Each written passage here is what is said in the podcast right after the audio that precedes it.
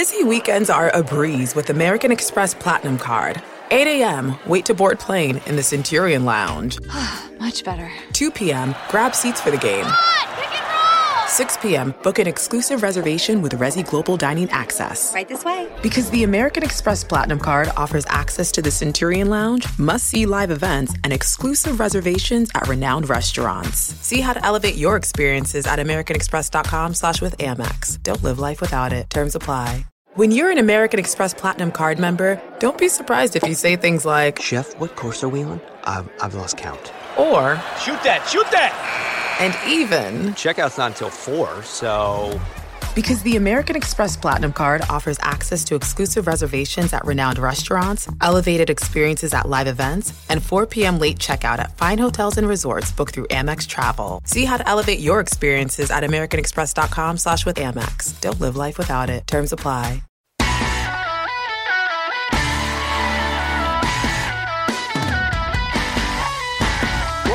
Edition of March Madness 365. I'm your host, Andy Katz. On this edition of our podcast, I will be joined by Buffalo's Nate Oats, the Bulls, one of the better teams in the country, not one of the surprises. They beat Arizona, gave Kentucky a game in the NCAA tournament last year. They entered the season as one of the better teams in the country experience. Already won at West Virginia. Got some monster games coming up we're going to talk to Nate Oats about. So the head coach of the Bulls will be joining me. Also, Big East preseason player of the year, Shamorie Ponds, just named the Big East player of the week, put up 37 in the St. John's victory over Georgia Tech in Miami. Already scored over 30 in the Legend Classics, Legends Classic uh, victories over Cal and VCU in overtime. So the lead guard for the Red Storm will also join me. So some headlines from the past week. In the ACC Big Ten Challenge, it went 7 and 7. Louisville, monster victory over Michigan State in overtime. Uh, that was my most important victory of the week. They followed that up, by the way, with a road win at Seton Hall. In the rest of the challenge, notable games that occurred Michigan dispatching North Carolina rather easily, Duke crushing Indiana, Syracuse winning at Ohio State. That was significant because the Orange lost a couple games in New York at the 2K Classic, so they needed a a significant win. The fact that Penn State beat Virginia Tech, Iowa held off Pitt. Those were great wins for the Big Ten. Rutgers upsetting Miami, although Miami then followed that up with a home loss to Yale. The fact that Virginia held off a strong Maryland team, I think, was great news for both because it was a great road win for Virginia. True road. Maryland scores 71 points in that home loss. And that's one reason why I've got Maryland in my power 36. I think they are going to be a team to be reckoned with in the Big Ten. I think they're an NCAA tournament team. Just just chill and watch what occurs with that. Um, we also had uh, on Saturday Gonzaga gets down to Creighton, comes back and wins. That's the first of four monster games for Gonzaga in a row at Creighton, home Washington, Tennessee in Phoenix over the weekend, and then next weekend they're going to play at North Carolina. If they get through all four of these, now they're one down, three to go, they're going undefeated. Nevada on Friday night plays Arizona State at Staples Arena. If Nevada gets by Arizona State, I could see Nevada running the table. And then Gonzaga would get the one out west. Nevada would get an, a one somewhere else. Uh, Michigan followed up their victory over North Carolina by crushing Purdue in the opening weekend. Purdue coming off a road loss to Florida State in the ACC Big Ten Challenge, which was probably the best game of the challenge, by the way. Too many turnovers by the Purdue guards late in that game. That hurt them. Michigan, right now, by the way, looking like a national championship team. Didn't know that I would say that, but they are looking like a national championship team.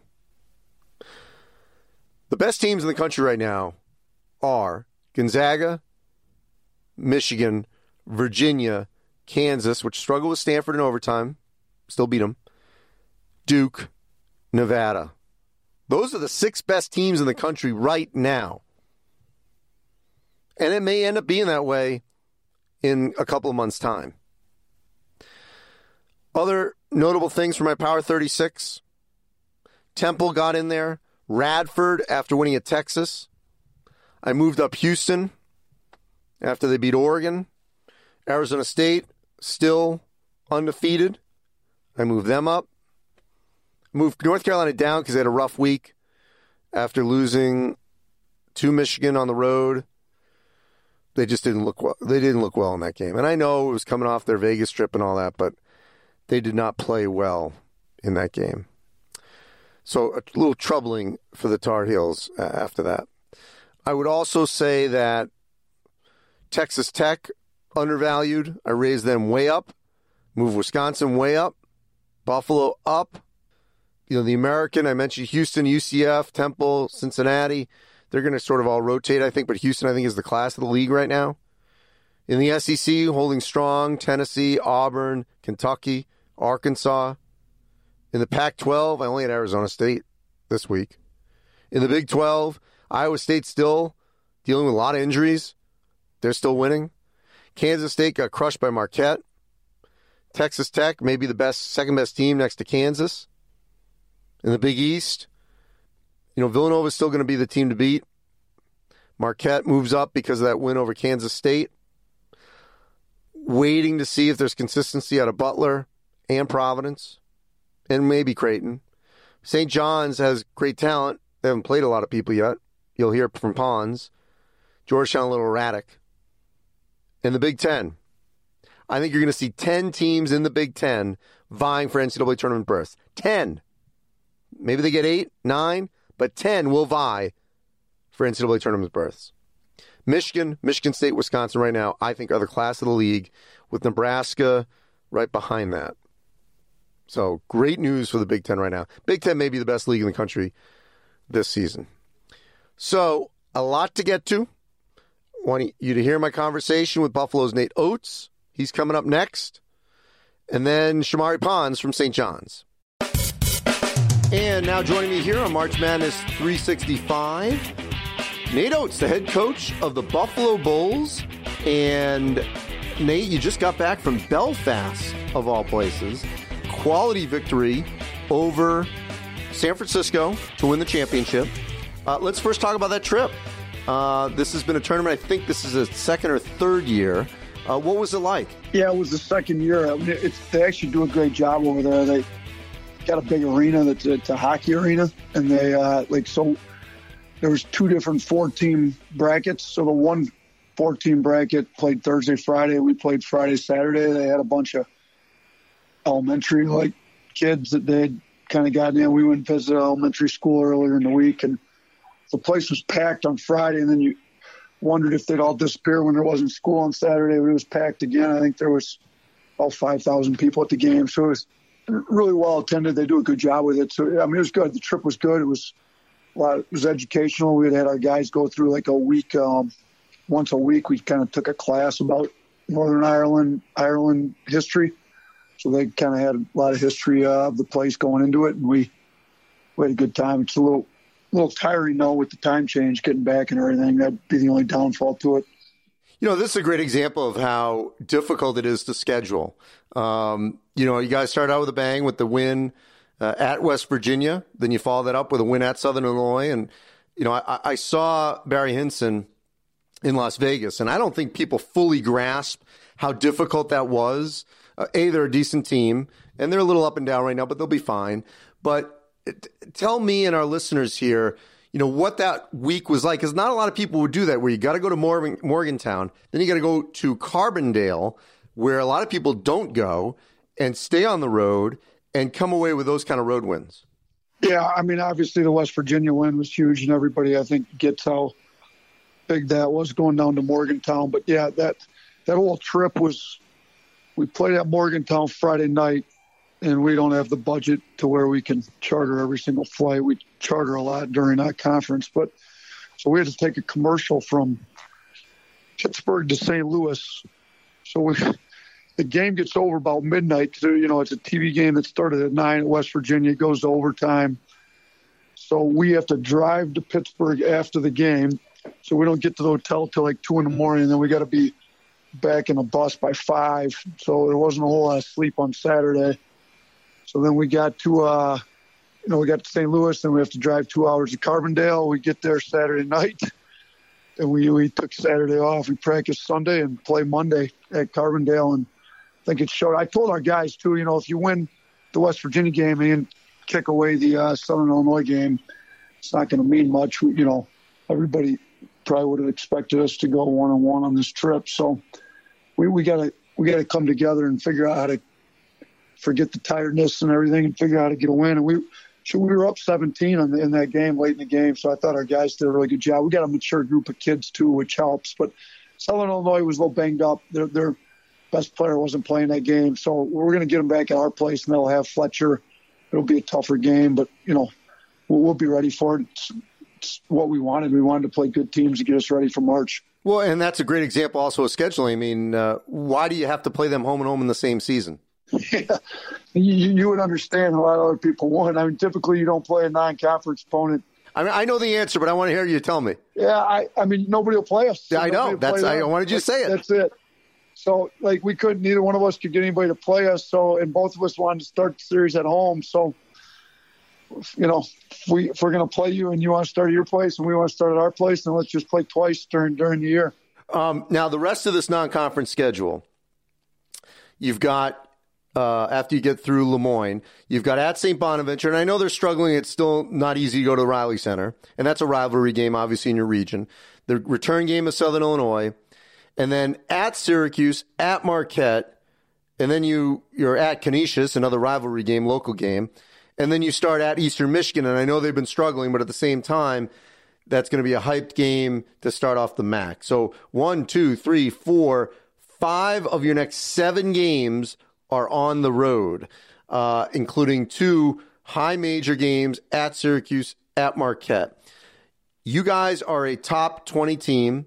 I have put you now in the top 15 in my um, Power 36. I've been, you know, riding the Bulls from the beginning here. How much do you feel though that every game is like a game seven because the margin for error, you know, in the MAC, unfortunately, has been razor thin. There has not been multiple bids since 99. Yeah, it's been 20 years. So, I mean, we, we talked to our guys about it a lot because it would be nice to go into that MAC tournament without the pressure of having to win it to go to the NCAA tournament. You know, we obviously we're still going to try to win it, but to get an at-large bid, I mean, we we talk to our guys a lot about what they have to do. Like, we can't give games away that we're supposed to win. So five of those next seven are on the road, and we probably realistically we got to win five or maybe even six of those seven just to have a chance to be in that large bid. Shoot, we might have to win all seven. I don't know, but I think if we if if we won six of them, and you know, you won either at Marquette or at Syracuse, I think you'd said no. Obviously, you can't screw it up in conference play, and, and we've got some really good teams in the conference. So, to, you know, if we win 15 and three like we did last year and won six of those next seven, I would hope we'd be able to get in. But uh, I'm not a I'm not on the committee, and I don't know. We're, we're going to keep trying to get better and keep trying to win games and see if we can't put ourselves in a position to get in that large bid. Well, that's what I love. I love the fact that you're going out, you're playing people, you know you got a good team. Last year was not a fluke when you upset Arizona and you gave Kentucky a good game before you, you lost in that round of 32. You know, outside of CJ Massinburg, because he's the sort of the bigger name, you know, with Nick Perkins, Jeremy Harris, Jayvon Graves. I mean, you, could go down the list. You've got great balance. Um, you know, in that in that group, uh, if I'm counting here, one, two, three, four, five, six, seven, eight, nine players, ten actually, have played in six of your seven games. Um, how much will that rotation shrink a little, uh, or is that what we're going to see going forward from Buffalo? Well, those ten guys, two of them are freshmen that are pretty highly touted, and hopefully they continue to get better. I mean, they're those two, their deal's not on offense. They're really talented on offense. Their deal with why they haven't gotten as many minutes maybe as they hope is on defense. So if they can figure out the defensive side of it, I think that rotation will stay pretty much like it is. You know, if they can, we've got a, a, a solid seven that played, all of them played heavy minutes for us last year. They'll, they'll keep playing minutes, and then you know those three new guys, and then Brock Bertram's you know there. He didn't play the one game, but he I maybe should have got him in. So we got 11 guys that can contribute and I think we'll keep playing 10 or 11 as long as they deserve it. You know, if they, they don't deserve it, then we'll shrink it up a little bit. But typically by conference, you got shrunk to about eight or nine. So that's typically what I do. Uh, my guess is it'll go to eight or nine by the middle of beginning of January, middle of January. What's been the buzz at Buffalo with now not just being in the poll, but a regular in the poll and climbing? A few more people recognize you around town. I mean, it's a, it's a great city. It's a great sports city. They they get behind you. Shoot, they've been pulling for the uh, Bills, and they, they made their first playoff appearance in like 19 seasons, I think, last year. And the Sabres were bad since I've been here. Now they're I think they got the best record in the NHL. That but people supported them all the way through. So I think you know they they love to jump on board with a winner, and they, they support teams, especially the professional ones, even when they're losing. So a big time sports city. It's been great around here. I mean, the campus is big. We got thirty thousand plus students here, so it's it's nice to have everybody recognize you for what you got. Hopefully, they come out to these home games we got here and make the trips to Bonaventure and Canisius and kind of keep this thing rolling here. So when Bobby came there, because um, I'm trying to remember how many years you've been at Buffalo now. It's been this is year six for me. I was okay. two as an assistant, right. four as a head coach now. So six years ago, um, what did you think was plausible? Uh, I didn't anticipate being in the top 25 per se. I mean, I thought we could get them to the tournament for the first time. I when I interviewed with Bobby, that was kind of the goal. You know, let's they've never been to the NCAA tournament. They're a, a, they're a high major university. You know, we're the biggest public university in the state of New York. We're the flagship school for the SUNY system. So the universities itself is a high major school. They're trying to get the sports caught up to it. Danny White was the AD, and I thought we could, you know, get to the NCAA tournament and, and then kind of, you know, see what happened from there. But I, I. I don't think anybody thought we'd be in the top 20. I don't know what is this going on week four now in the top 25. So it's we've kind of got it. You know, Bobby got it started building it, and then I've been able to build on what we we started here six years ago, and we've kept this thing building. Hopefully, we can keep it growing from here. And what's been the mood of the group uh, in terms of embracing that? Uh, you know, there's no messing around here. Like now, there's an expectation to not just win in the non-conference, win the MAC, but be back in the NCAA tournament and show that wasn't a fluke, that you got a team that could get to that second weekend.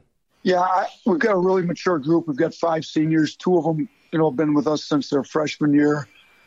C.J. Massinburg and Nick Perkins. And that that was the that was my first year as head coach. So this is the first year you know we've had that I've got freshmen in my first year as head coach are now seniors.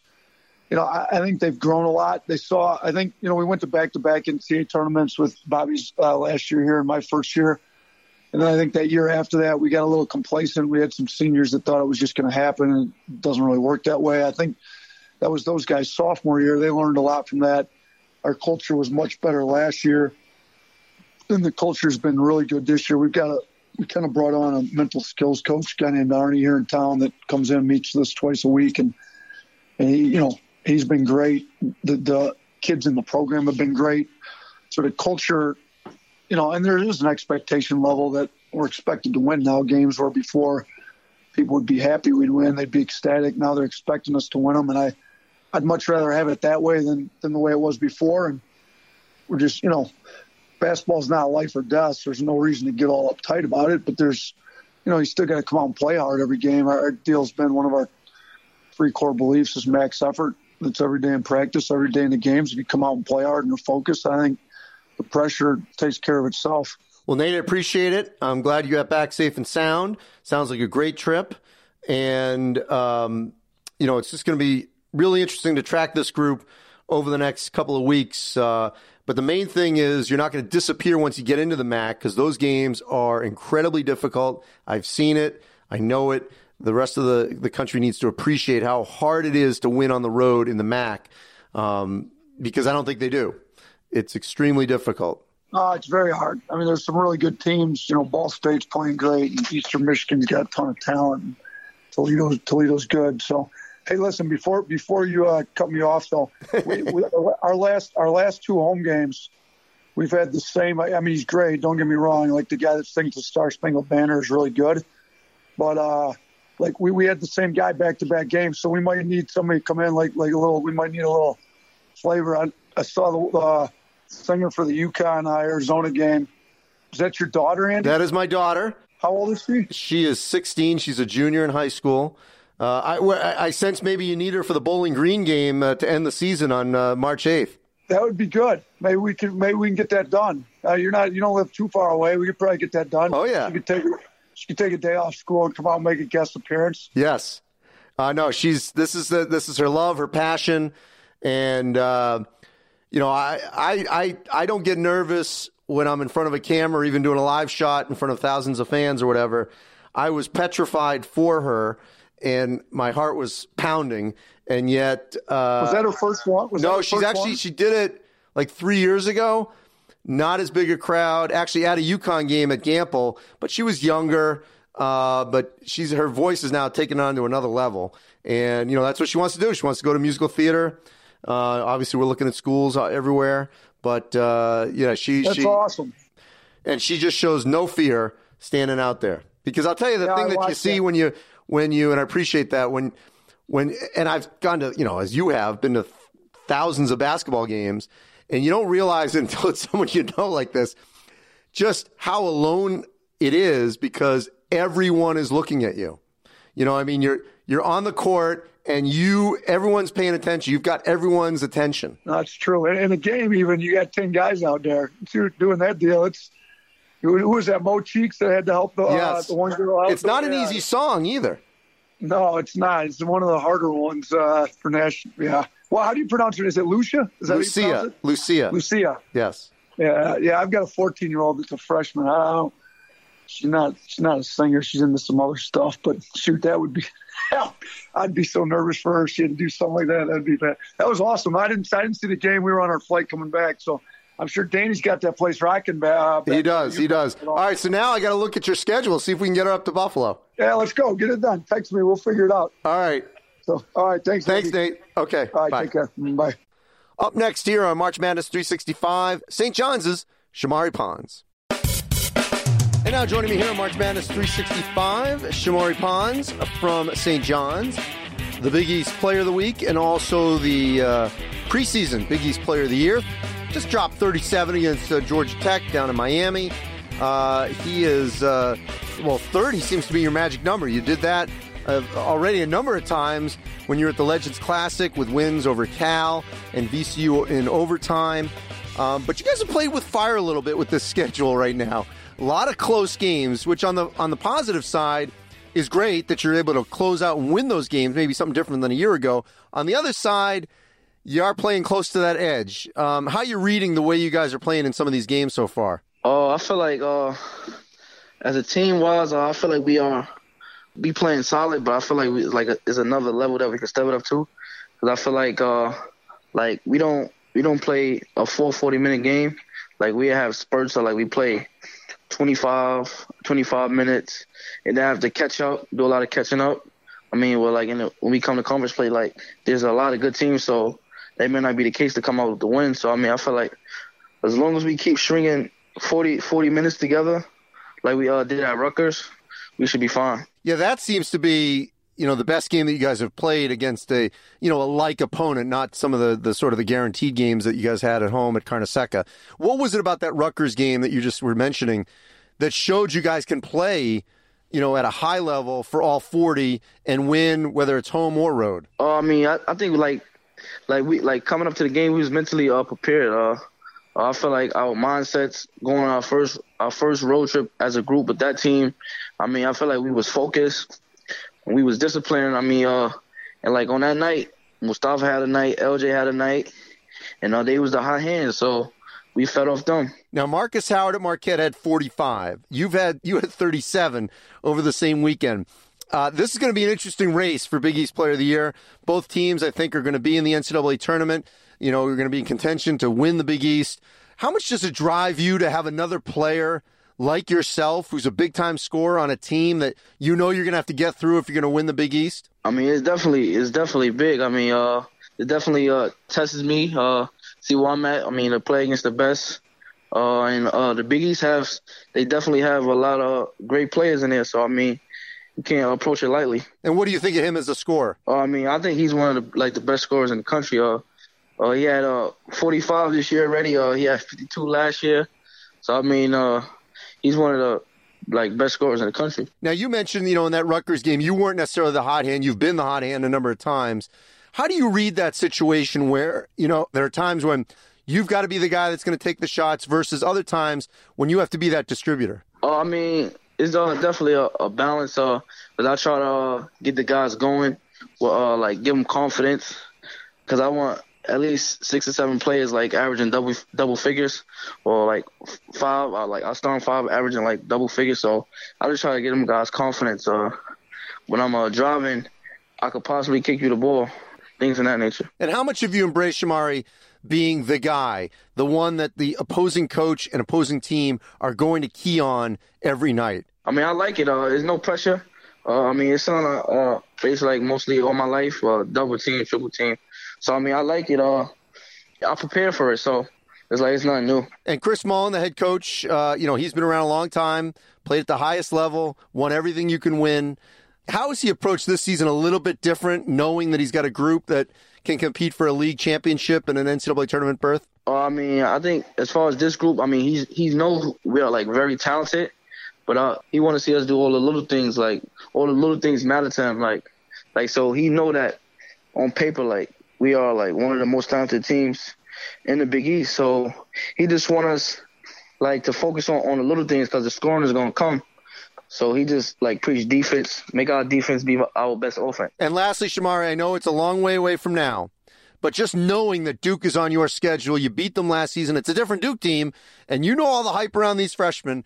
Just knowing that it's on your schedule, how much do you relish the fact that at some point this season you will get that chance to go up against them down in Durham? Oh man, that game is gonna be crazy. Uh, I can't wait for it. I'm pretty sure that they can't wait for it because I'm, I know that uh, Coach K told told that team that uh we, we, we beat them last time we matched up. So that game is gonna be crazy, and I'm looking forward to it.